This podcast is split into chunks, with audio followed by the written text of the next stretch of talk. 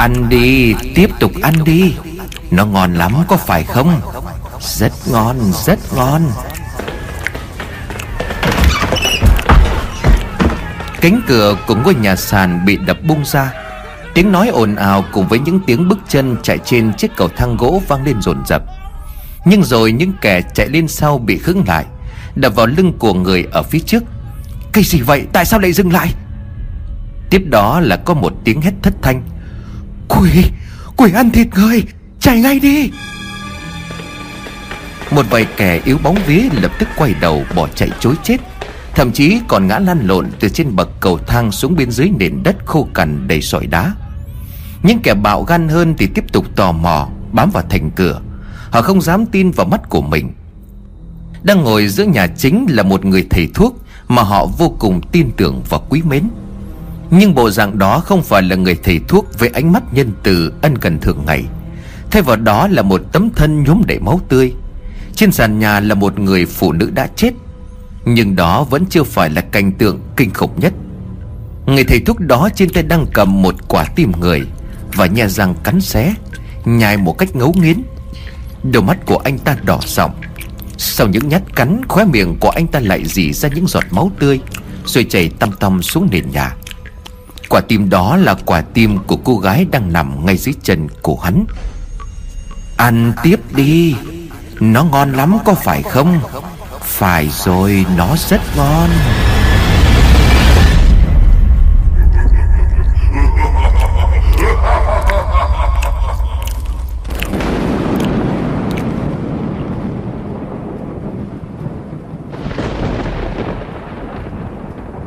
Một tiếng sấm nổ vang, cảm tưởng như cả ngôi nhà vừa khẽ rung chuyển. Mà chừng mắt bốn xung quanh chỉ là một màu đen tối. Bên ngoài có lẽ trời sắp đổ mưa lớn. Những ánh chớp lập lòe thi thoảng lại giật lên, khiến cho ánh sáng len lỏi qua những khe hở của cánh cửa sổ lâu năm có phần ọp ẹp.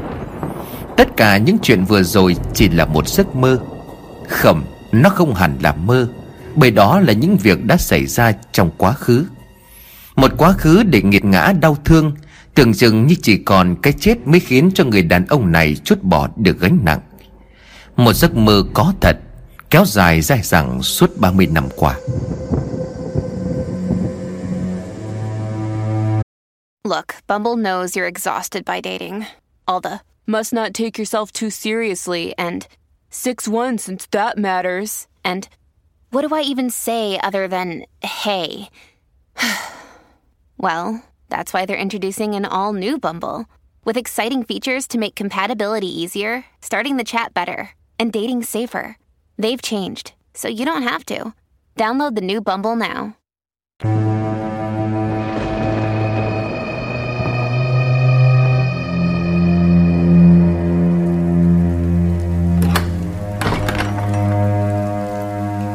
Khẽ mở cửa phòng vì thoáng nghe thấy tiếng động ở bên ngoài. Giữa ánh đèn dầu leo lắt, chủ nhà trọ cuống quýt xin lỗi. Ấy chết, thầy Lương, có phải do tôi gây ra tiếng động khiến cho thầy không ngủ được phải không ạ? À? Ông Lương liền đáp, không phải do bác chủ đâu, tiếng sấm ban nãy to quá. Chủ nhà trọ liền nói, dạ đúng rồi ạ, à, sấm động ở giữa đêm, trời bất chợt chuyển mưa lớn, không biết là có xảy ra chuyện gì không. Ban nãy tôi đi xem cái máng nước, sợ rác nó làm tắc, mưa lớn nước nó không chảy đi được, lụt hết vào bên trong. À mà cái cửa sổ phòng của thầy hơi cũ rồi, tiện thầy còn thức để tôi lấy cái thanh gỗ chèn lại cho chắc ăn, kẻo đang ngủ mà bị gió nó thổi bung ra thì bất tiện lắm. Ông Lương liền khẽ đáp, vậy thì cảm phiền bác chủ. Bước vào bên trong, chủ nhà trọ châm thêm ngọn đèn ở trong phòng khách rồi lịch kịch chèn cửa. Vừa chèn ông vừa bắt chuyện, vậy là thầy Lương chỉ còn ở lại đêm nay nữa thôi phải không à? Không phải ba năm rồi thì mới quay lại đây đấy. Ông Lương khẽ gật đầu, bác chủ vẫn còn nhớ quá. Ba năm trước mộ tổ của nhà họ Nguyễn phát mộ kết, xuất hiện dây tử hầm. Lúc đó gia chủ họ Nguyễn mời tôi về, ban đầu chỉ là làm một cái lễ cầu siêu cho người cha mới mất. Ông ta ngỏ ý muốn đưa xác cha mình về cái mảnh đất mộ tổ để chôn cất. Nhưng mà khi đến đó xem, tôi thấy không được. Mộ kết lại nằm ngay trên long mạch của làng. Nếu mà đào huyệt chôn ở đó, không cẩn thận không chỉ họ Nguyễn lụi bại, mà ngay cả cái dân làng cũng phải chịu hậu quả về sau. Do vậy tôi có lời khuyên không nên chôn ông cụ tại đó, và đợi ba năm sau mới được trùng tu xây sửa lại mộ tổ.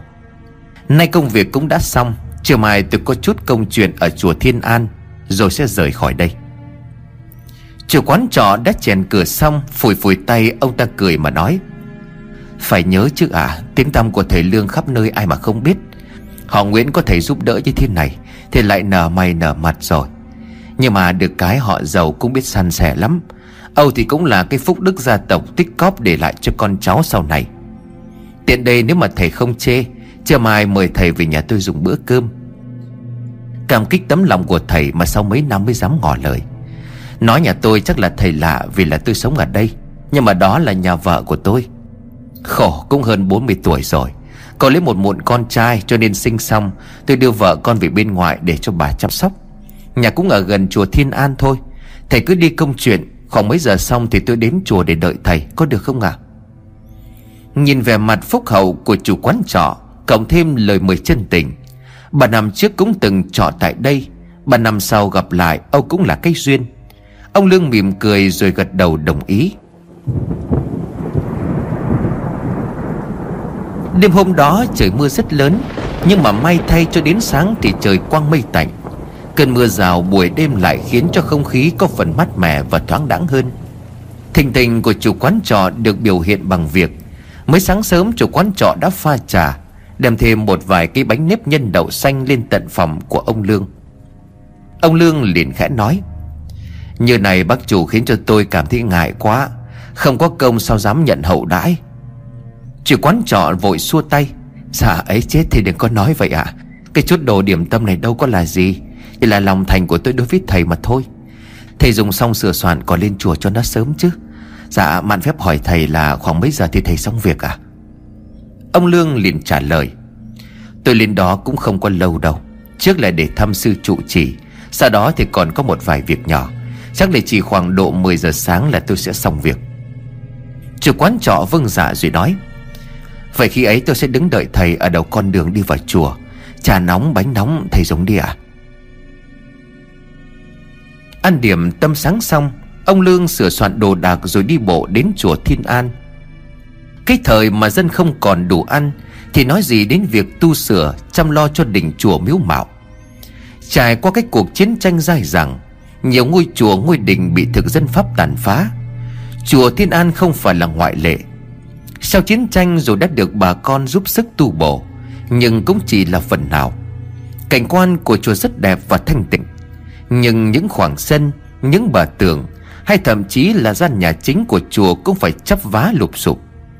Nhưng điều đó không phải là nguyên nhân khiến cho thầy Lương lui đến chùa, mà là cho dù ngôi chùa có tiêu điều đến đâu thì đó vẫn là nơi mà sư trụ trì Thích Vạn Đức đang cưu mang những đứa trẻ bị bỏ rơi, những đứa trẻ bị lạc mất cha mẹ, hoặc cũng có thể do cha mẹ của chúng đã chết vì những lý do nào đó, khiến cho chúng trở thành những trẻ mồ côi không nơi nương tựa. Bước vào trong chùa thì ông Lương đang quét những chiếc lá rụng lả tả sau cơn mưa đêm qua chính là vị sư trụ trì. Khẽ cúi đầu, ông Lương liền nói: Kính bạch thầy, đã lâu không gặp, bạch thầy vẫn còn khỏe chứ à? Thoáng thấy có tiếng người, sư trụ trì dừng tay lại rồi nhìn về phía của ông Lương là một nụ cười hiền hậu. Sư trụ trì đưa tay trước ngực rồi cúi đầu chào đáp lễ: Thì ra là thí chủ, đã ba năm rồi mới thấy thí chủ quay trở lại vãn cảnh chùa. Mời thí chủ vào bên trong, bần tăng pha trà mời thí chủ. Ông Lương kính cẩn rồi bước vào bên trong mái hiên của chùa. Nhắc thấy người lạ đến, những cô bé, cậu bé mới chỉ khoảng chừng năm sáu tuổi, lén lén đứng sau cây cột trụ ở trong chùa nhìn ra bên ngoài, rót trà vào hai cái chén đã cũ nhưng rất sạch sẽ. Sư trụ trì khẽ nhìn bọn trẻ rồi mỉm cười nói: Đã ba năm rồi, mấy đứa nhỏ bây giờ cũng đã lớn hơn trước. Ngày thí chủ đến đây lần đầu thì mấy đứa trẻ nó vẫn còn nhỏ xíu. Thí chủ lượng thứ nếu mà các con không có nhận ra mặt ân nhân. A Di Đà Phật. Ông Lương liền nói: Bạch thầy đừng có nói như vậy, tất cả cũng chỉ là một chữ duyên. Giúp người mà đợi trả công thì không còn gì là giúp người nữa. Thật may mắn khi mà đến đây thế bạch thầy và bọn trẻ vẫn còn khỏe mạnh như vậy. Sư trụ trì nhìn ông Lương thoáng buồn. Nhà sư nói tiếp: chẳng hay là cuộc sống ba năm qua của thi chủ đã gặp phải nhiều khó khăn biến cố. Ông Lương hỏi lại: dạ sao bạch thầy lại hỏi như vậy ạ? À? Nhà sư liền đáp: chỉ ba năm mà thí chủ đã già đi trông thấy, đôi mắt, vầng trán, tất cả đã xuất hiện thêm nhiều nếp nhăn. Ông Lương liền cười mà đáp: thì ra là như vậy. Bạch thầy đừng có lo, cái công việc của tôi nó vốn dĩ đã như vậy rồi. Thôi không có dài dòng nữa, tôi đến đây hôm nay là muốn đưa cho thầy cái thứ này. Dứt lời, ông Lương lấy tay nải mở ra, cầm lấy cái bọc nhỏ bằng nắm tay được làm từ vải đen. Ông Lương đặt xuống mặt rồi nói: mong bạch thầy nhận lấy cái số tiền này để trang trải cho cuộc sống. Sư trụ trì mở chiếc túi. Nhà sư vội đặt xuống rồi xua tay từ chối: nhiều tiền quá, cảm ơn lòng tốt của thí chủ. Ba năm trước thì nhờ thí chủ mà các con đã vượt qua được cái cảnh đói khát. Ơn đức của thí chủ với các con và nhà chùa cao tựa như mây xanh. Còn chưa có trả được ơn thì làm sao mà chùa dám nhận tiếp. Ông Lương liền mỉm cười mà đáp: bà nãy tôi cũng đã nói với bạch thầy, giúp người đâu cần đến cái chuyện đền ơn. Bạch thầy cứ yên tâm, những cái đồng tiền này đều là tiền chân chính, không phải cướp bóc lừa dối của ai. Bọn trẻ cần phải ăn uống, nhà chùa cũng đâu có dư giả gì chứ. Mọi người cần cái số tiền này hơn tôi. Bạch thầy có thể không biết, nhưng mà ba năm trước tôi đến mảnh đất này, duyên số đã đưa tôi đến chùa Thiên An kịp lúc. Và ba năm sau tôi có việc phải quay lại nơi đây. Tất cả những điều đó như là một sự sắp đặt của ông trời.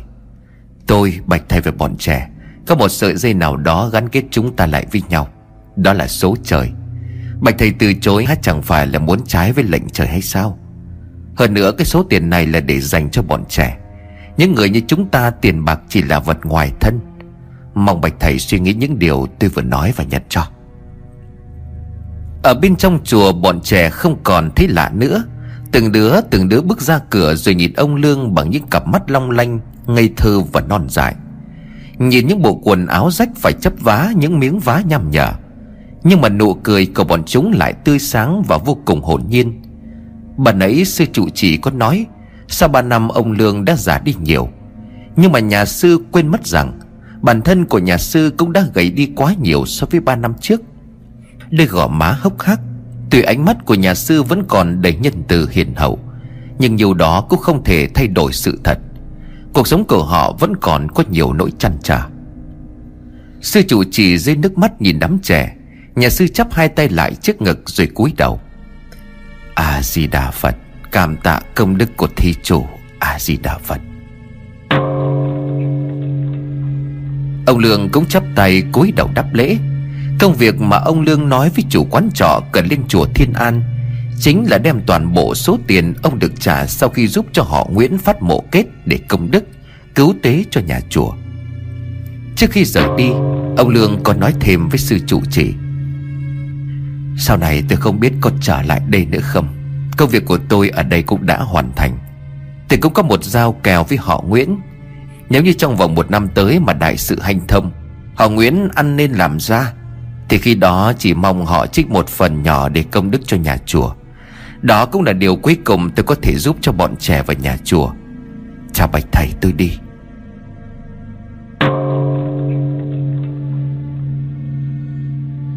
Ông Lương rời khỏi chùa Thiên An. Bọn trẻ đứng bám lấy chân của sư trụ trì. Chúng liền hỏi nhà sư: thưa thầy, ông lọ đó là ai vậy ạ? À? Nhà sư liền chắp tay cúi đầu tiễn bước ông Lương rồi khẽ trả lời: ông ấy là một người Trung Quốc, nhưng mà dành phần lớn cuộc đời ngao du khắp nơi trên đất nước của chúng ta. Cũng là ân nhân của các con. Ông ta tên là Lương. Người đời vẫn gọi ông ta bằng cái tên quen thuộc là Thầy Tàu.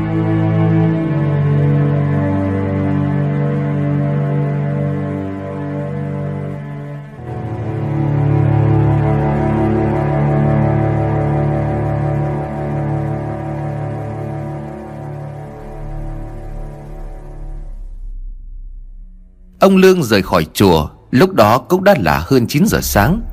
Đeo cái tay nải, ông Lương bước ra đến đầu đường. Vừa thấy ông Lương xuất hiện thì chủ nhà trọ đã chạy lại rồi vội nói: dạ chào thầy ạ, thầy thầy xong việc rồi ạ? À? Ông Lương nhìn chủ quán trọ rồi mỉm cười. Chào bác chủ, bác đợi tôi ở đây lâu chưa? Chủ quán trọ gãi đầu gãi tai. Đúng ra thì ông ấy đã đến đây từ sớm.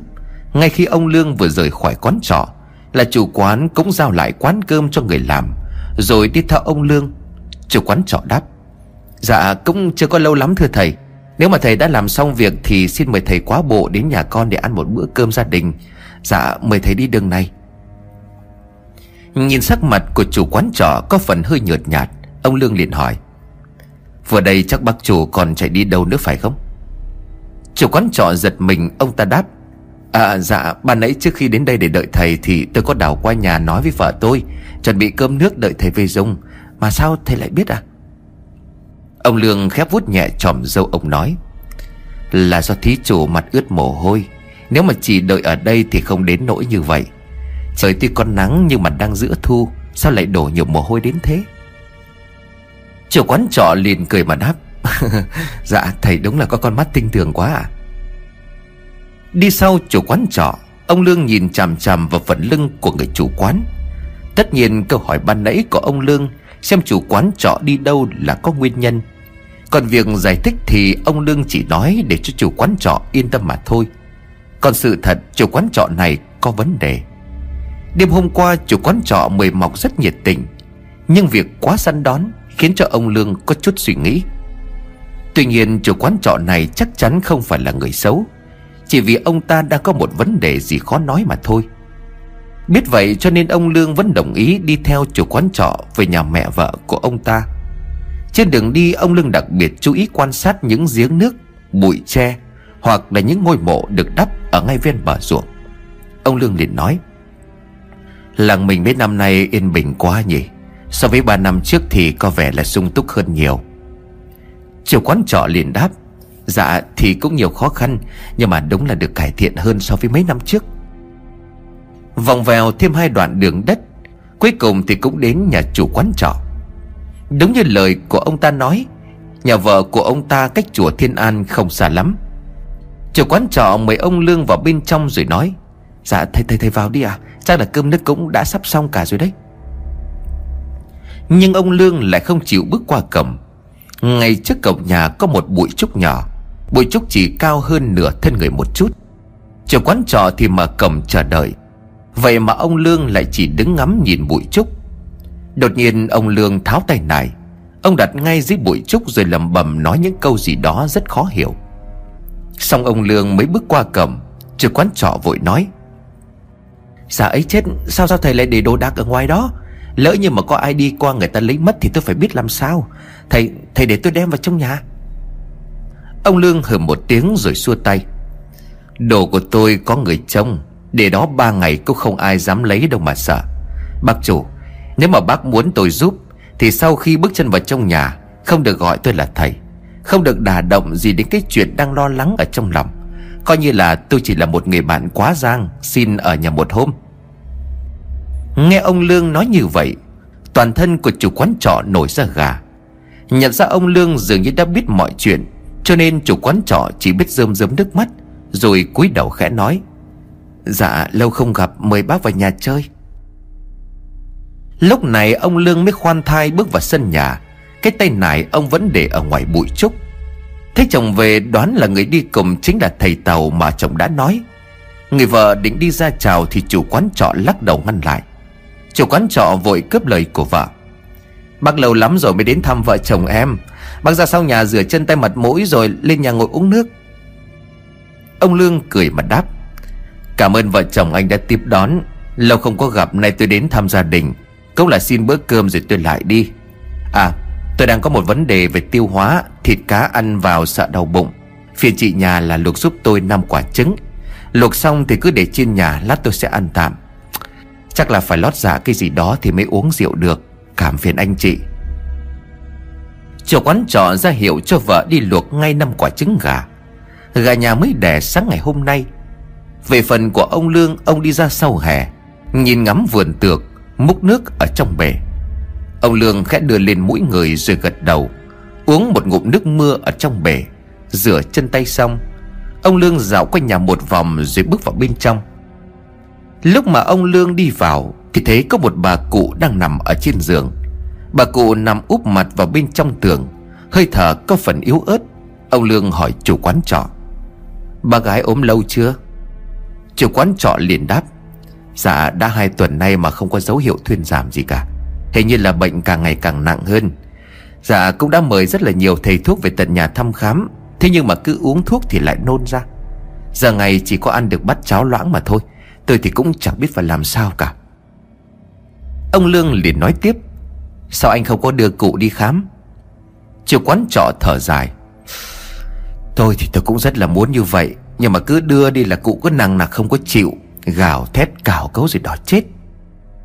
Ông Lương nhấp một ngụm chè rồi tặc lưỡi: "Nhà anh chắc là bậy bạ lắm, cứ để như thế này là không có ổn đâu." Khẽ liếc nhìn về phía góc buồng. Ở trong buồng có một chiếc giường và một chiếc nôi. Bên trong chiếc nôi là con của chủ quán trọ, một đứa bé trai mới sinh được khoảng sáu tháng. Đứa bé đang nằm trong nôi ngủ rất ngon. Vừa lúc đó thì vợ chủ quán trọ bê bát trứng gà đặt lên trên bàn rồi kính cẩn nói: "Mời bác dùng cho nóng trứng gà nhà nuôi, sáng nay vừa mới đẻ. Lúc em nhặt ấy nó còn nóng hôi hổi. Bác ăn rồi ngồi uống nước. Em cơm nước xong hết rồi, khi nào bác vào nhà em dùng ấy thì em bê lên." Chủ quán trọ thò tay vào bát trứng. Có lẽ ông định bóc trứng mời thầy Lương, nhưng ông Lương đã ngăn lại. Ông Lương lấy ấm rót nước trà vào trong chén rồi nhấp môi: "Chè ngon có khác, trứng hãy nóng, bóc không có sạch vỏ. Anh cứ để đó, lát nguội tôi khắc ăn." Để bát trứng đó cho đến mười phút sau, ông Lương vẫn chưa chạm vào một quả nào. Đột nhiên ông Lương đứng dậy mà nói: "Bà nãy quên, trước khi đến đây tôi có đi qua quán rượu ở ngoài đầu đường lớn, nghe cái mùi rượu thơm lắm. Giờ tôi đi qua đó để mua một ít về mình nhâm nhi, anh đi cùng tôi chứ?" Chủ quán trọ gật đầu đồng ý. Ông Lương lúc này mới thò tay và nhặt hai quả trứng gà, miệng nói: "Vậy tôi lấy hai quả trứng, vừa đi đường vừa ăn vậy. Chị nhà cứ sắp mâm cơm đi, chúng tôi sẽ về ngay." Ở dưới bếp vợ của chủ quán rã lên một tiếng rõ lớn. Ông Lương cùng với chủ quán trọ rời khỏi nhà. Ông Lương đi trước, chủ quán trọ đi sau. Lúc đi ra tay nải của ông Lương vẫn còn để nguyên ở đó. Ông Lương cúi xuống thò tay vào tay nải, lấy một thứ gì đó rồi nhanh chóng bỏ vào túi áo. Xong xuôi ông Lương thắt tay nải lại rồi để im vị trí cũ. Đi đến gốc cây bàng cách chủ nhà trọ ước chừng khoảng ba trăm mét. Dưới tán cây bàng ông Lương mới lấy ra hai quả trứng gà ban nãy, rồi nhìn chủ quán trọ mà nói: "Trứng gà nhà mới đẻ ban sáng có phải không?" Chủ quán trọ gật đầu: "Dạ đúng thưa thầy." Ông Lương liền đáp: "Trứng tôi hết cả rồi, không chỉ hai quả này mà cả ba quả ở nhà cũng đều đã thối hết."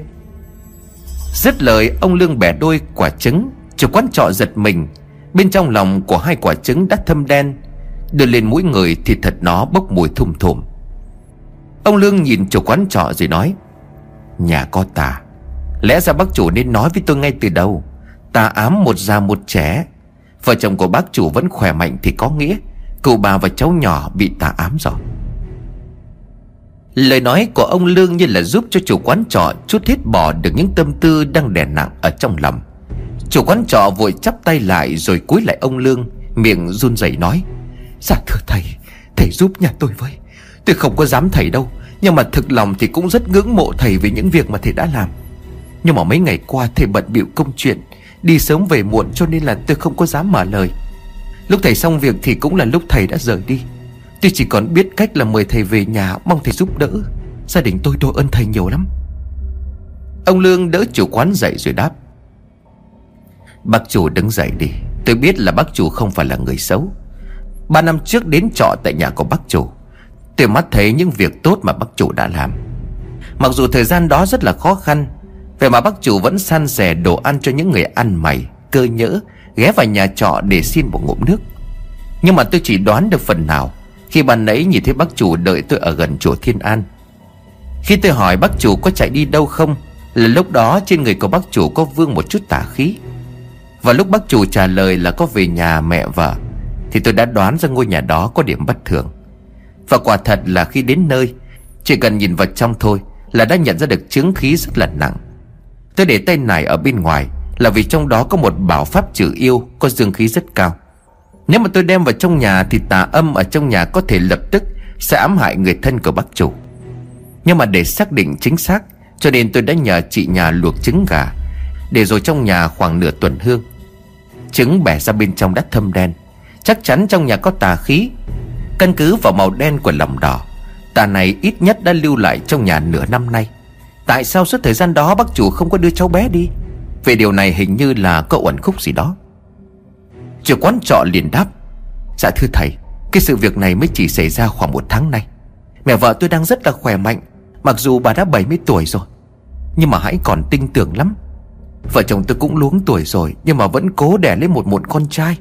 Vì công việc cho nên là từ lúc lâm bồn cho đến nay, tôi để vợ tôi ở nhà ngoại để cho nó tiện chăm sóc. Trước đó thì mọi thứ vẫn rất bình thường.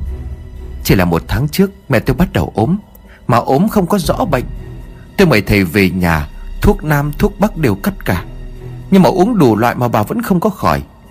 Ban đầu chỉ là mệt mỏi nằm rên ở trên giường, nhưng mà mấy ngày sau thì cứ mỗi đêm bà lại dậy lọ mọ đi ở trong nhà, rồi lại quay mặt vào tường cười khúc khích. Cái này thì tôi cũng nghe vợ tôi kể lại. Nghĩ là mẹ tuổi già đau ốm cho nên là sinh lẩn thẩn. Lúc đó thì bỏ đi sao đành chứ. Con tôi thì được bốn tháng tuổi rồi cho nên cũng đỡ. Trộm vía là sinh ra nó rất là ngoan, không có quấy khóc bao giờ cả. Vậy nên là vợ tôi ở lại chăm sóc mẹ luôn. Thêm vài ngày nữa thì bà đỡ hẳn.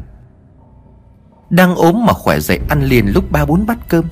Có hôm tôi đến nhà thì bà ăn ngấu nghiến, thậm chí là còn dùng tay bốc. Nhìn bà khỏe lại, vợ chồng tôi cũng mừng lắm.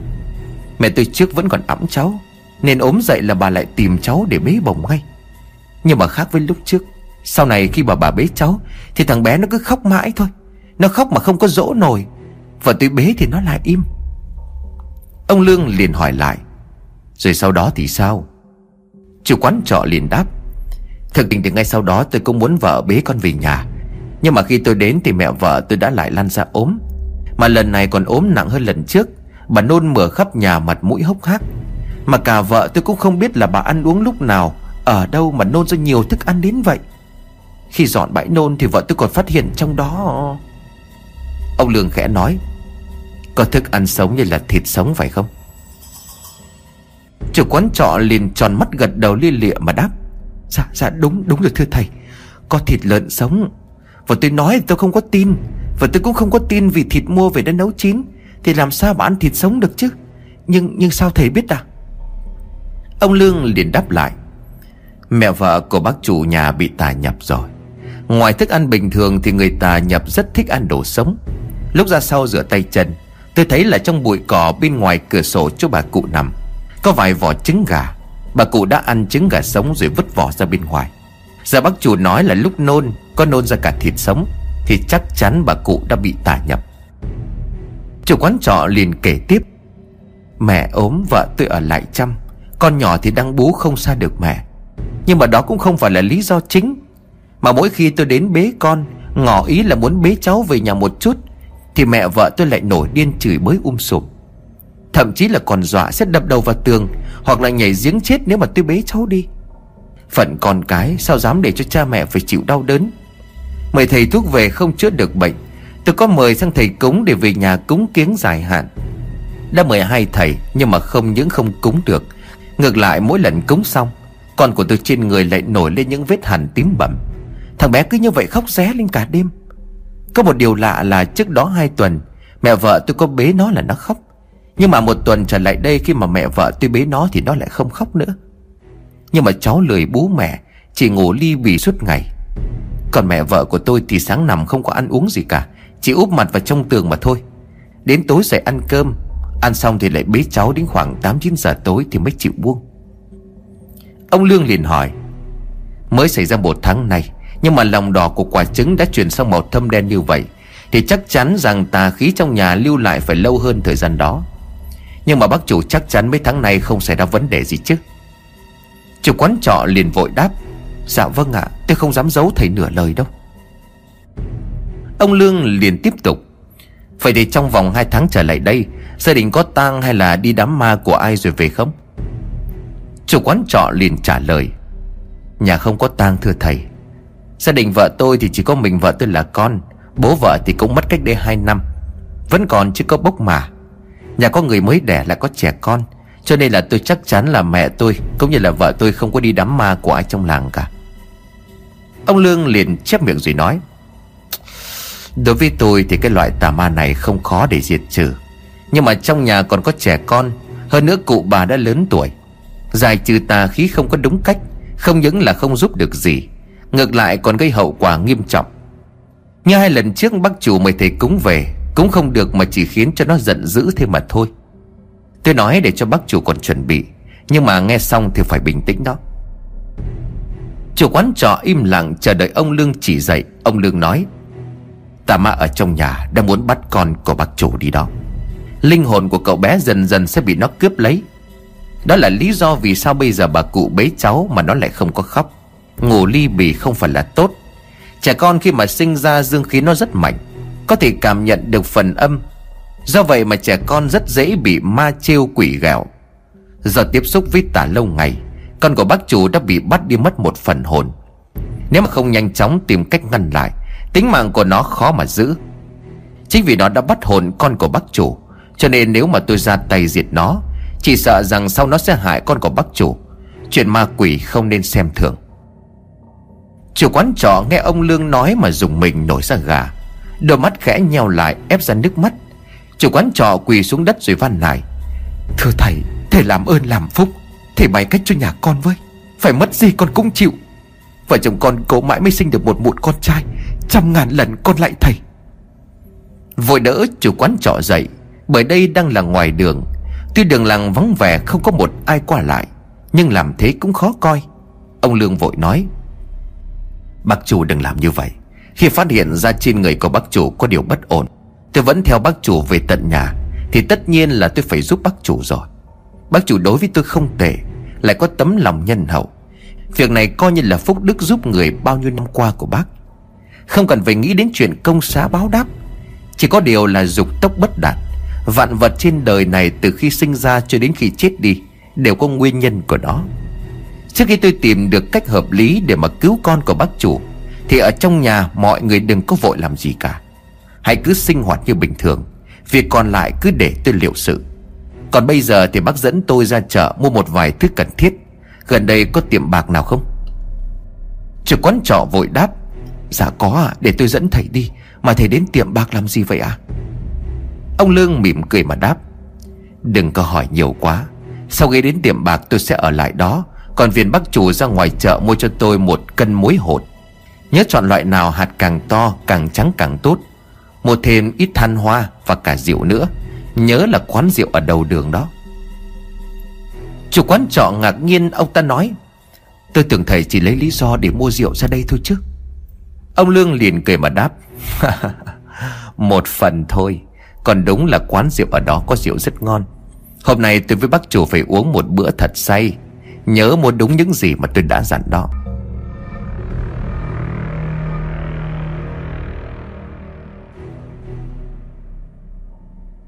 Ông Lương và chủ quán trọ quay trở về nhà vào lúc mười một giờ trưa.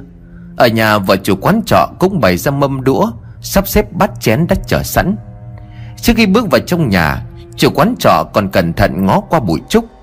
Thế vậy ông Lương liền nói: Bác chủ đừng lo, đồ của tôi không có mất được đâu mà sợ. Quả đúng như lời ông Lương đã nói. Cái tay nải bằng vải nâu đã bạc màu vẫn còn nằm nguyên ở vị trí. Ban nãy khi mà chủ quán trọ thì ông Lương lấy gì đó ở bên trong tay nải, nhưng lúc về không thấy động đến tay nải nữa. Không dám thắc mắc nhiều, chủ quán trọ mở cổng rồi mời ông Lương đi vào. Bữa cơm trưa ngày hôm đó diễn ra khá rôm rả. Trước lúc quay trở về, ông Lương có dặn gia đình không được ủ rũ, buồn rầu, mà phải cố gắng cười nói, coi như không có chuyện gì xảy ra. Rượu ngon lại có nhiều đồ nhắm, cho nên ông Lương và chủ quán trọ cứ ngồi chén vơi chén đầy. Thế mà quay lại trời cũng đã chuyển chiều. Lúc này ông Lương mới vươn vai rồi nói: Ây xa, chết thật, đã gần bốn giờ chiều rồi. Mày mới uống rượu mà quên cả thời gian. Giờ cũng đã muộn mất giờ đi, có đi cũng không có kiếm được cái chỗ nào để ngủ. Hay là anh chị cho tôi ngủ nhờ ở đây một tối, sáng mai tôi sẽ đi sớm. Ờ à, như vậy có được không? Vợ của chủ quán trọ rối rít nói: Dạ được chứ ạ, nhưng nhà em không còn giường trống, liệu có bất tiện không ạ? Ông Lương mỉm cười mà đáp: Không cần phải bận tâm, tôi nằm ở ghế dài dựa lưng và ngủ cũng được mà. Chỉ cần cho tôi thêm một cái chăn là đủ. Nói xong thì ông Lương đứng dậy rồi ngồi luôn lên ghế. Vợ chồng của chủ quán trọ vội đi lấy chăn gối cho ông Lương kê đầu. Quay đi quay lại thì ông Lương đã ngáy ngồi lúc nào không biết. Đến khoảng sáu giờ tối thì mẹ vợ của chủ quán trọ đang nằm úp mặt vào trong tường, lúc này mới lục đục ngồi dậy.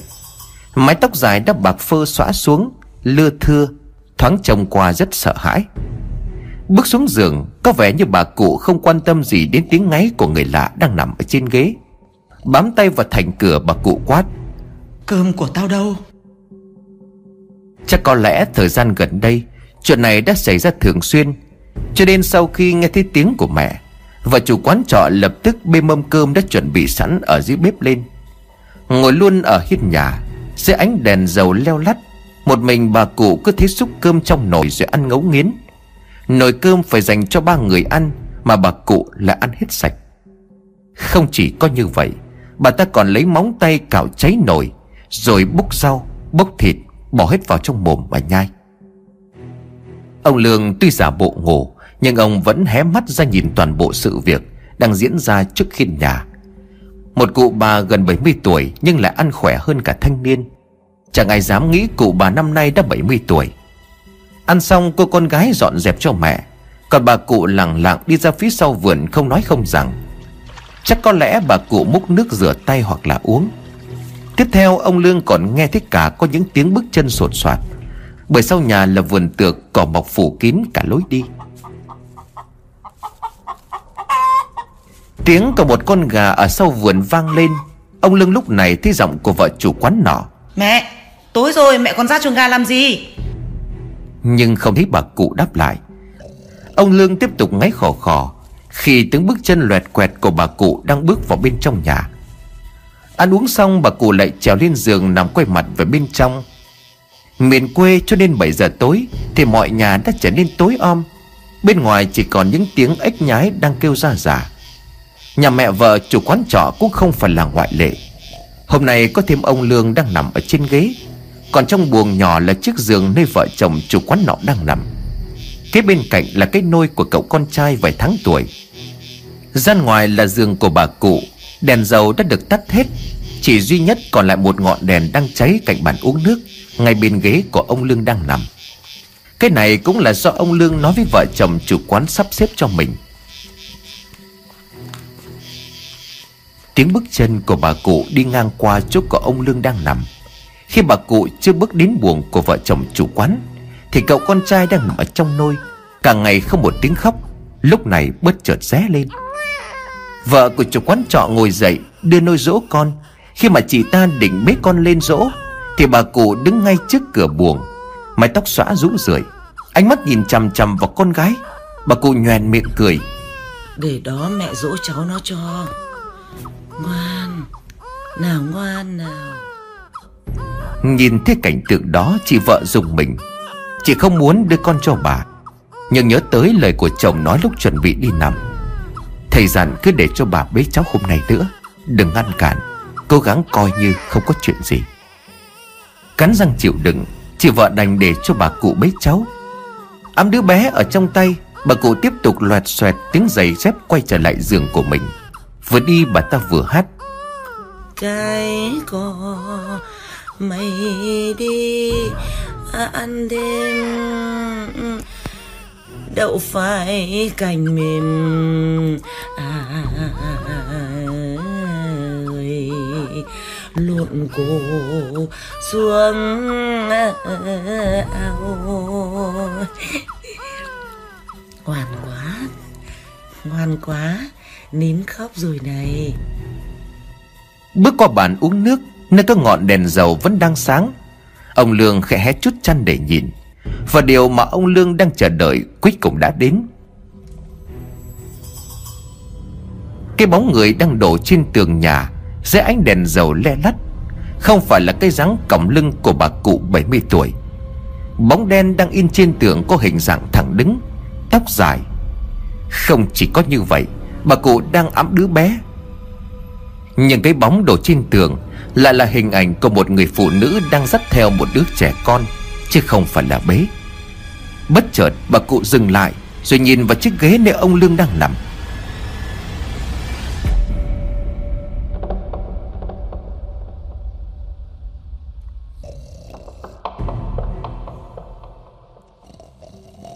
Tiếng ngáy vang lên, không có gì lạ. Bà cụ tiếp tục đi về phía giường của mình.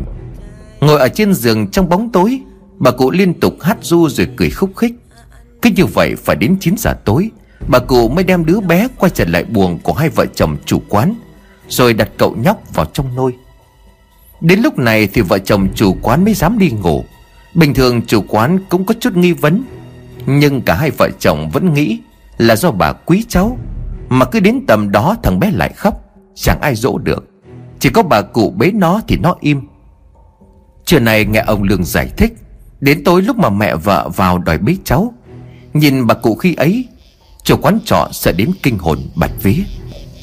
Không biết ông Lương có cách gì chưa, nhưng ở bên ngoài vẫn vang lên tiếng ngáy khá lớn. Hai vợ chồng chủ quán trọ khép cửa lại rồi chốt ở bên trong. Màn đêm vẫn trôi qua một cách tĩnh lặng. Tiếng ếch nhái vang vọng mỗi lúc một rõ ràng hơn. Họ chìm vào giấc ngủ lúc nào không hay.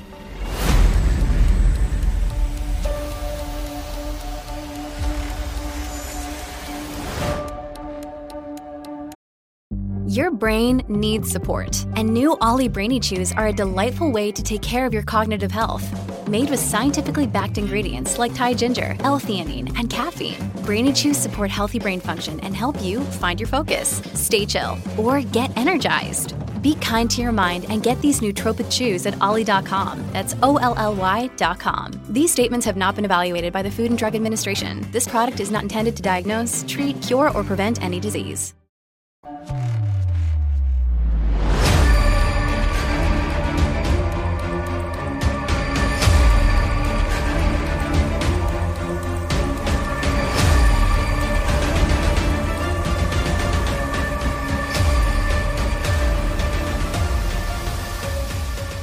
Tiếng gà gáy báo hiệu buổi sáng vang lên, khiến cho vợ chồng của chủ quán trọ giật mình tỉnh giấc. Hồi tối họ còn nơm nớp lo sợ. Ấy vậy mà đêm qua cả hai ngủ rất ngon. Gà đã gáy nhưng mà trời mới chỉ tờ mờ chứ chưa sáng hẳn. Nhớ đến ông Lương đang nằm ở bên ngoài, chủ quán trọ vội bật dậy. Nhìn trong nôi, cậu con trai vẫn đang nhắm mắt ngủ ngon lành. Mở cửa buồng, phía ghế dài không còn ông Lương đâu nữa. Chăn gối cũng đã được gấp gọn và xếp cẩn thận. Cửa nhà thì đang mở một bên cánh. Nghĩ là ông Lương đã đi, chủ quán trọ vội chạy ra ngoài sân. Thì may thay ông Lương đang đứng ở ngoài sân nhìn ngắm thứ gì đó. Chủ quán trọ bước lại gần rồi nói: "Dạ bác dậy sớm thế à? Tôi còn tưởng là bác đã đi rồi chứ." Ông Lương liền nói: "Cả đêm qua bà cụ lục sục tôi không có ngủ nổi. Đến nửa đêm bà còn mở cửa đi ra ngoài. Nửa canh giờ sau thì mới quay lại. Lát nữa vợ chồng anh kiểm tra xem dưới bếp có mất hay là thiếu gì không." Chủ quán trọ nghe thấy thì lập tức chạy xuống bếp. Lát sau chị ta đi ra với một chiếc rổ nhỏ ở trên tay. "Rổ trứng gà tối qua vẫn còn chục quả, hôm nay không hiểu biến đâu hết cả rồi nhở?" Ông Lương liền nói: "Giờ chị vào trong nhà nhớ đừng có gây tiếng động mạnh. Xong là chị nhìn xuống cái gầm giường là sẽ thấy." Chủ quán trọ vội nói: Như như vậy có sao không bác?" Ông Lương liền trả lời: "Đừng có lo. Gà gáy buổi sáng là lúc tà ma quỷ quái sợ nhất. Lúc này chứ không dám làm gì đâu. Chỉ là tôi muốn chứng thực cho vợ chồng anh biết thực hư cái chuyện bà cụ đã bị tà nhập như thế nào. Cả đêm qua tôi tuy ngủ nhưng thực ra là thức nguyên đêm. Tôi đã biết tà ma trong nhà này từ đâu mà xuất hiện." Vợ chủ quán trọ mặt tái mét. Chị ta bước từ trong nhà bước ra, miệng run rẩy: "Mình ơi, dưới gầm giường toàn toàn là vỏ trứng." Ông Lương khẽ nói: "Có phải hai người nói bà cụ luôn ngủ ở trong nhà phải không?" Vợ của chủ quán gật đầu: "Dạ đúng ạ, cả tháng nay mẹ tôi không đi ra ngoài, lúc nào cũng nằm trên giường ạ." Ông Lương khẽ mỉm cười rồi nói: "Thật vậy sao? Đúng là cụ ở trong nhà, nhưng mà đêm hôm qua cụ không có nằm ở trên giường đâu." Hai vợ chồng chủ quán trọ quay sang nhìn nhau, mặt mũi ngẩn ngơ không hiểu ông Lương đang nói gì. Trong nhà tính ra chỉ có hai gian, Căn buồng nhỏ thì hai vợ chồng chủ quán cùng với cậu con trai ở trên đó.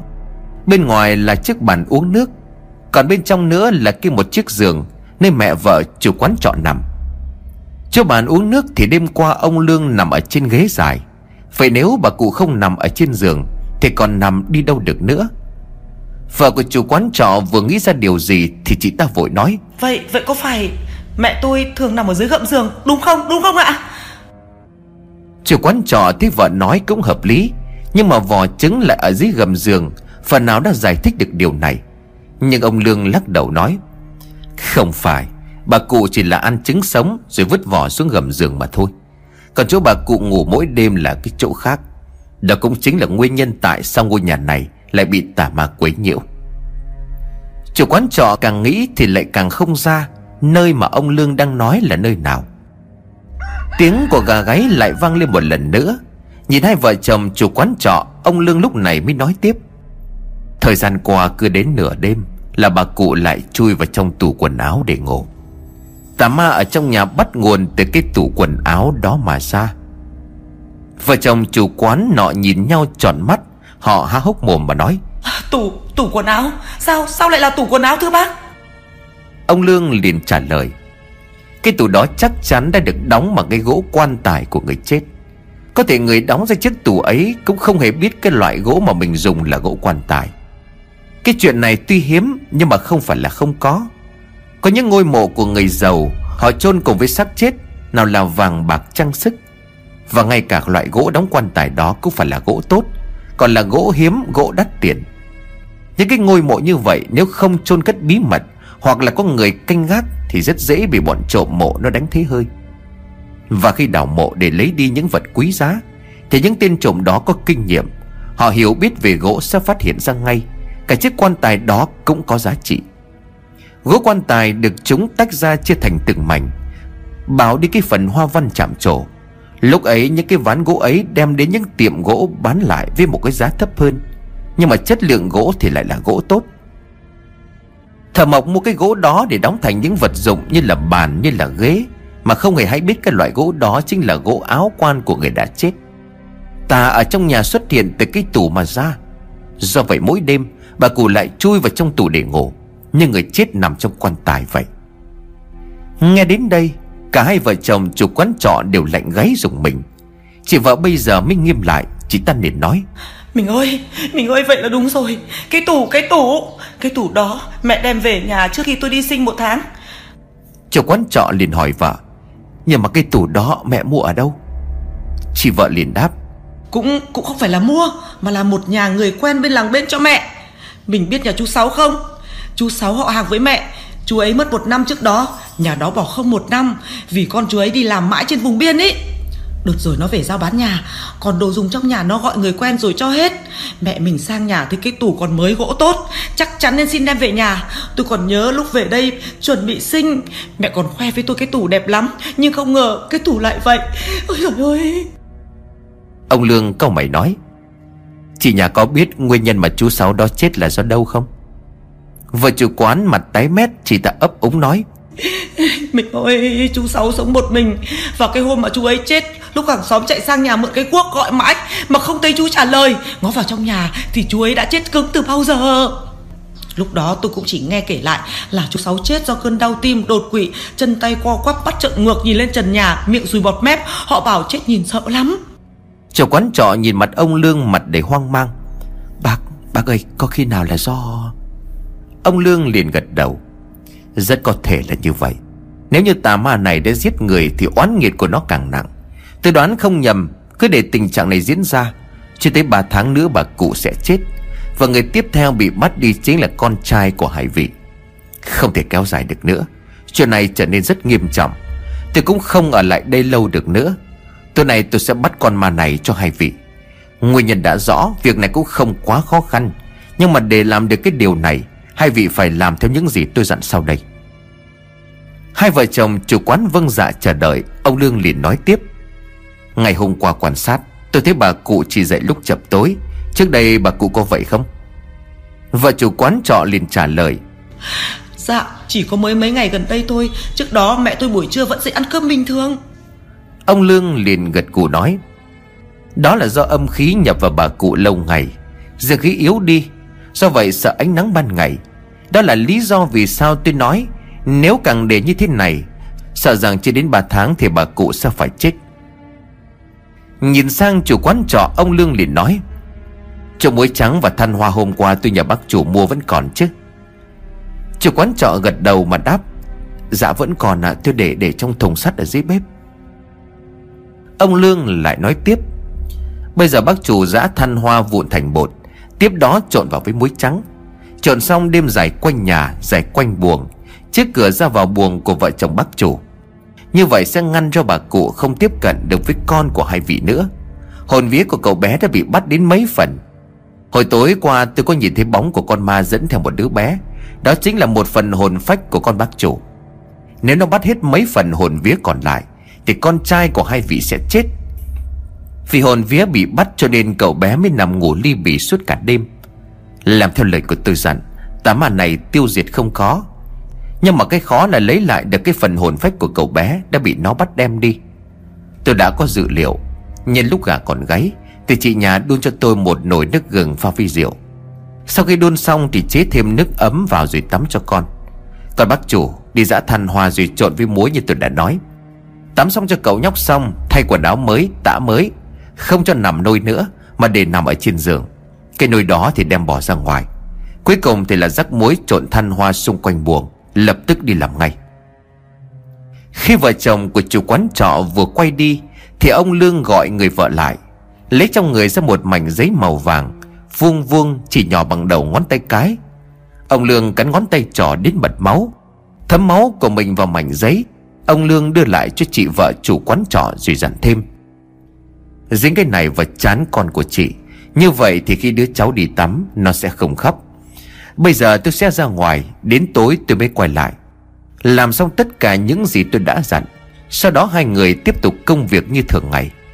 Khi trời bắt đầu tối, trước khi tôi quay lại, nơi bàn uống nước vẫn để chỗ ghế cho tôi nằm đêm qua, đặt ở đó ba cây đèn dầu. Cơm nước cứ chuẩn bị cho bà cụ như thường ngày, cổng cứ mở để đó cho tôi. Vào lúc bảy giờ tối cả hai người cũng phải ngồi bên trong buồng, tuyệt đối không được bước ra ngoài. Nhớ thêm một điều này nữa, trước khi vào trong buồng thì thắp sáng ba cây đèn dầu kia lên." Vợ chủ quán trọ lo lắng: "Bác ơi, bác đi đâu đấy? Bác sẽ quay lại chứ?" Ông Lương liền gật đầu: "Yên tâm, xưa nay tôi hành sự chưa bao giờ bỏ ngang. Hôm qua tôi có nói sáng nay sẽ đi, nếu tôi còn ở lại chưa chắc đã là điều tốt. Khi đến giờ tôi sẽ quay lại. Hơn nữa để bắt được thứ tà ma này, tôi cần phải có một thứ đồ này nữa. Hai vị chớ lo, mọi chuyện rồi sẽ ổn cả thôi. Tay nải của tôi vẫn còn để ở đây, sao tôi lại không quay lại được chứ?" Dứt lời, ông Lương giục hai vợ chồng chủ quán trọ nhanh tay làm theo những lời mình đã dặn trước khi trời sáng. Phần mình ông Lương rời khỏi ngôi nhà. Đúng như lời của ông Lương nói, tay nải của ông vẫn để ở bên dưới bụi trúc phía trước cổng nhà. Còn ông đi đâu thì không ai rõ. Vợ chồng chủ quán trọ không dám chần chừ. Người vợ đi đun nước gừng pha rượu để chuẩn bị tắm cho con. Người chồng thì đem chỗ than hoa mua ngày hôm qua để trộn vào cối giã vụn thành bột. Tiếp đó ông trộn lẫn than hoa với muối trắng, rồi chờ đợi cho vợ mình tắm cho con xong. Lời của ông Lương nói không sai. Sau khi dán miếng giấy vàng có thấm máu của ông Lương lên trán, bình thường ban ngày hết cứ bế cậu nhóc ra khỏi buồng thì là nó khóc, nhưng mà hôm nay nó không khóc nữa. Tắm nước rượu gừng xong, da dẻ của cậu nhóc có phần hồng hào trở lại. Tất cả đều làm đúng y như lời của ông Lương đã căn dặn. Giờ thì việc còn lại là chờ đợi cho đến tối, xem ông Lương liệu có quay lại và xử lý chuyện này ra làm sao mà thôi."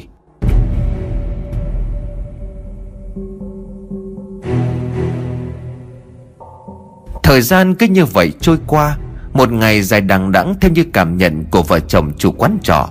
Cuối cùng thì trời cũng chuyển về chập tối. Nhưng đã gần sáu giờ tối mà vẫn chưa thấy ông Lương quay trở lại.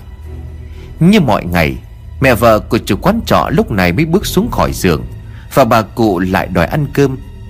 Ăn xong hôm nay bà cụ không đi ra sau vườn nữa, mà trèo lên giường nằm úp mặt vào trong tường luôn. Vợ chồng của chủ quán trọ vừa dọn dẹp vừa nhìn sang bên ngoài cổng. trong lòng lo lắng không biết ông Lương có quay trở lại hay không. Tiếng ếch kêu lên bên ngoài bờ ruộng. Đã gần bảy giờ tối mà vẫn chưa thấy ông Lương đâu. Nhớ lời của thầy dặn, lúc bảy giờ tối khi mà bà cụ chuẩn bị bước vào trong buồng đòi bế cháu thì cả hai người phải ở im trong đó, tuyệt đối không được bước ra ngoài. Nhìn đồng hồ chỉ còn năm phút nữa là đến bảy giờ tối. Ngồi im ở bên trong buồng, hai vợ chồng chủ quán trọ vội đóng chặt cửa buồng lại. Khi mà bên gian ngoài, chiếc giường của bà cụ đang bắt đầu vang lên những tiếng cọt kẹt.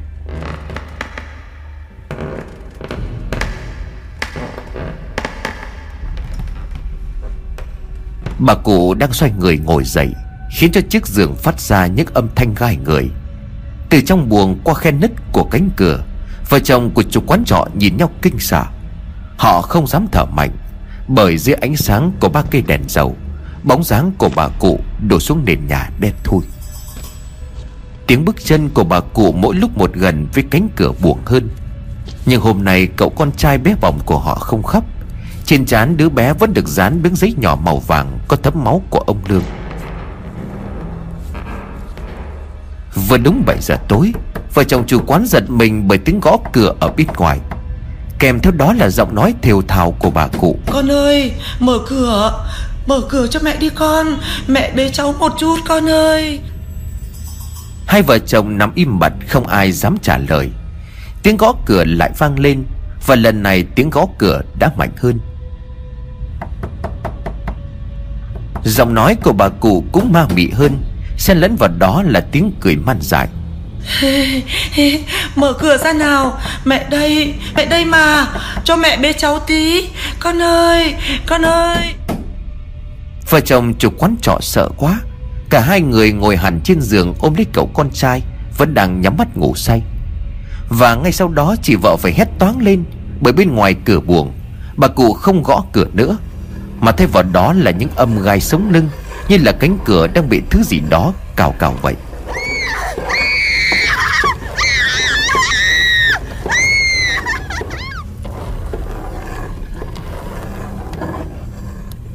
Đột nhiên không gian im ắng, không còn tiếng cào cửa nữa, cô không còn nghe thấy giọng nói của bà cụ nữa. Nhưng không, sự tĩnh lặng chỉ diễn ra trong chốc lát. Hai vợ chồng chủ quán nọ thất kinh bạt vía, khi phá tan sự im lặng đó chính là tiếng khóc của cậu con trai mà họ đang bế ở trên tay. Ngay khi cậu con trai vừa cất tiếng khóc thì bên ngoài buồng những tiếng đập cửa dồn dập lại vang lên. Bà cụ liền gào lên điên dại. Mở cửa ra, mở ra, đừng khóc, đừng khóc, mẹ đây, mẹ đây mà. Hai vợ chồng chủ quán trọ vội bế con lùi sâu vào trong nhà. Cánh cửa buồng yếu ớt như là sắp sửa bung ra bởi lực đập như điên cuồng từ phía bên ngoài của bà cụ. Không ai dám tin một bà cụ bảy mươi tuổi lại khỏe đến vậy. Giọng nói của bà cụ mỗi lúc một khác, không thều thào như ban đầu nữa. Bây giờ giọng nói đó là của một người phụ nữ, đối với vợ chồng chủ quán trọ hoàn toàn xa lạ. Con tao, trả con, trả con tao đây, chúng mày trả con tao đây. Chủ quán trọ chắp tay lại vào không trung, miệng lắp bắp nói. Thầy Lương ơi, thầy Lương ơi, thầy ở đâu, thầy cứu chúng con với. Ngay khi chủ quán trọ vừa cầu khấn thì nguyên cánh cửa buồng bị đập đổ xuống nền nhà. Ngồi trên giường, hai vợ chồng chủ quán trọ sợ đến cứng cả họng. Trước mắt của họ đang đứng bên ngoài cửa buồng là người mẹ già của họ. Nhưng khác với ngày thường, bà cụ đi lại với cái lưng còng, thì bây giờ người đứng trước căn buồng lại đứng thẳng lưng, mái tóc bạc trắng xõa xuống che kín khuôn mặt. Hai bàn tay của bà cụ buông thõng sát phần hông, với những cái móng tay dài ngoẵng nhọn hoắt. Giọng nói lạ lùng kia lại từ đâu vang lên. Đây rồi, con tao đây rồi, con tao đây rồi. Đứa bé nằm trong vòng tay của mẹ lại càng khóc lớn hơn. Vợ chủ quán trọ ôm chặt đích con, miệng mếu máo. Cút đi, cút đi, đừng bắt con của tôi, tôi xin bà đừng bắt con tôi. Cả hai nhận ra đó không phải là mẹ của họ nữa. Những ngón tay với những chiếc móng nhọn hoắt bắt đầu bám lấy thành cửa. Nhưng ngay khi bà cụ định bước vào bên trong thì bà ta lập tức hét lên để đau đớn. Dưới ánh đèn dầu, vợ chồng chủ quán trọ nhìn thấy đôi bàn chân của mẹ đang bốc khói, cứ như thể ai vừa dùng lửa đốt chân của bà cụ vậy. Thì ra khi bước chân vào bên trong, bà cụ đã đạp phải chỗ muối được trộn cùng với than hoa mà chủ quán trọ đã rải khắp căn buồng. Đau đớn đứng dậy, bà cụ cào những móng tay xuống nền nhà thành vết, rồi tiếp tục bước vào bên trong một lần nữa. Nhưng vẫn như lần trước, đôi bàn chân của bà cụ ngay khi đạp trúng muối tinh trộn với than hoa thì lại cháy khét và bốc khói. Đến lúc này vợ chồng chủ quán trọ mới phần nào yên tâm, vì tạm thời chí ít bà cụ vẫn chưa thể lao được vào bên trong phòng. Đúng lúc này, bên ngoài cửa ra vào đổ xuống nền nhà một chiếc bóng đen, kèm theo đó là một giọng nói quen thuộc. Có ai ở nhà không? Tôi quay lại để làm phiền gia đình một đêm nữa đây. Nhận ra đó là giọng nói của ông Lương, chủ quán trọ liền hét lớn. Thầy Lương ơi, thầy cứu nhà con với, mẹ vợ con phát điên rồi. Khác với ngày hôm qua, có lẽ lúc này con ma nhập và bà cụ đã biết được ông Lương không phải là người bình thường. Vừa nhắc thấy ông Lương bước vào, bà cụ đã chồm dậy rồi lao bổ ra phía ngoài cửa. Nhưng không phải tấn công ông Lương, mà nó muốn tìm đường thoát thân. Lối thoát duy nhất bây giờ chính là cửa ra vào. Nhưng sao nó có thể chạy thoát? Tất cả mọi chuyện đều nằm trong dự tính của ông Lương. Trước khi bước vào trong nhà, ông Lương đã ghim ngay ở cửa hai lá bùa. Bà cụ chạy đến cửa thì lập tức ngã ngửa lại đằng sau, hai bàn tay giơ lên ôm mặt. Bà ta lăn lộn ở dưới đất, gào lên những tiếng đầy đau đớn. Đau quá, tôi, thả, thả tôi ra. Lùi về phía bàn uống nước, cái bóng của bà cụ bị ánh đèn dầu soi sáng, đầu bóng trên tường nhà. Ngay lập tức, ông Lương rút ra một cây đinh bạc, rồi dùng búa trong tay nải ghim cây đinh bạc vào phần đầu của cái bóng. Tiếp theo đó, lấy trong người ra một lá bùa, ông Lương dán thẳng vào phần đầu của bà cụ, rồi lầm nhầm đọc những câu gì đó. Lập tức bà cụ đổ rạp xuống đất bất tỉnh, nhưng cái bóng trên tường thì vẫn giãy giụa. Nếu không tận mắt chứng kiến, có lẽ chắc vợ chồng của chủ quán cũng không thể tin đó là sự thật. Đứng trước cái bóng đang bị ghim bởi cây đinh bạc, ông Lương liền quát lớn. Vòng nữ kia, mau trả hồn vía nhà ngươi đã bắt mất con trai của vị gia chủ đây, bằng không ta sẽ đánh cho ngươi hồn bay phách tán, mãi mãi không được siêu sinh. Nhưng có vẻ như cái bóng trên tường không đồng ý. Nó vẫn giãy giụa, thậm chí là tạo thành những hình nanh vuốt như là muốn bổ vào ông Lương. Im lặng không nói thêm câu nào nữa, ông Lương tiến về chiếc tủ gỗ, rồi bắt đầu lấy ra bốn cây đinh bạc khác. Cây đinh đầu tiên được đóng vào giữa thân tủ. Ngay khi chiếc đinh cắm sâu vào thân tủ, trong nhà lập tức vang lên những âm thanh gai người. Ông Lương liền quát, còn không chịu thả hồn. Chiếc đinh thứ hai được đóng xuống chân tủ, và lần này những âm thanh vang lên là tiếng khóc của một người phụ nữ. Đau quá, tôi, thả, thả tôi ra. Từ cái bóng lớn in trên tường nhà bỗng xuất hiện một cái bóng nhỏ xíu khác, mang hình dáng của trẻ con. Cái bóng nhỏ đó từ từ tách ra khỏi chiếc bóng lớn rồi biến mất. Bên trong buồng, cậu bé con đang khóc xa xả bỗng nhiên im bặt. Nó ngừng khóc, thậm chí còn đưa tay lên gãi mũi rồi cười khúc khích. Vợ chồng chủ quán trọ nhận ra được sự thay đổi của con mình. Lúc này ông Lương cũng rút đinh kèm trên bức tường ra, cái bóng kia cũng biến mất. Ông Lương nói với vợ chồng của chủ quán trọ, ổn rồi, mọi người ra đưa bà cụ lên giường nằm nghỉ đi, chắc có lẽ phải tối mai bà cụ mới tỉnh lại. Nhớ rằng trong vài ngày tới chăm sóc bà cẩn thận. Công việc tạm thời đã xong một nửa, con trai của hai vị cũng đã không còn nguy hiểm. Chị nhà có thể cho cháu đi ngủ, còn bác chủ nhà ra ngoài uống nước, tôi có vài điều cần nói. Hai vợ chồng chủ quán trọ đỡ bà cụ lên giường. Bà cụ hình như đã bị ngất xỉu. Phần cánh tay có một vài vết bầm nhỏ nhỏ do va đập, nhưng không đến nỗi tồi tệ lắm. Những cái móng tay dài ngoãng sắc nhọn khi nãy cũng đã biến mất. Đắp chăn cho bà cụ xong, vợ chủ quán trọ đi vào bên trong phòng giúp cậu con trai ngủ. Còn chủ quán trọ thì ngồi xuống ghế đối diện với ông Lương để chờ đợi xem ông Lương sắp nói gì.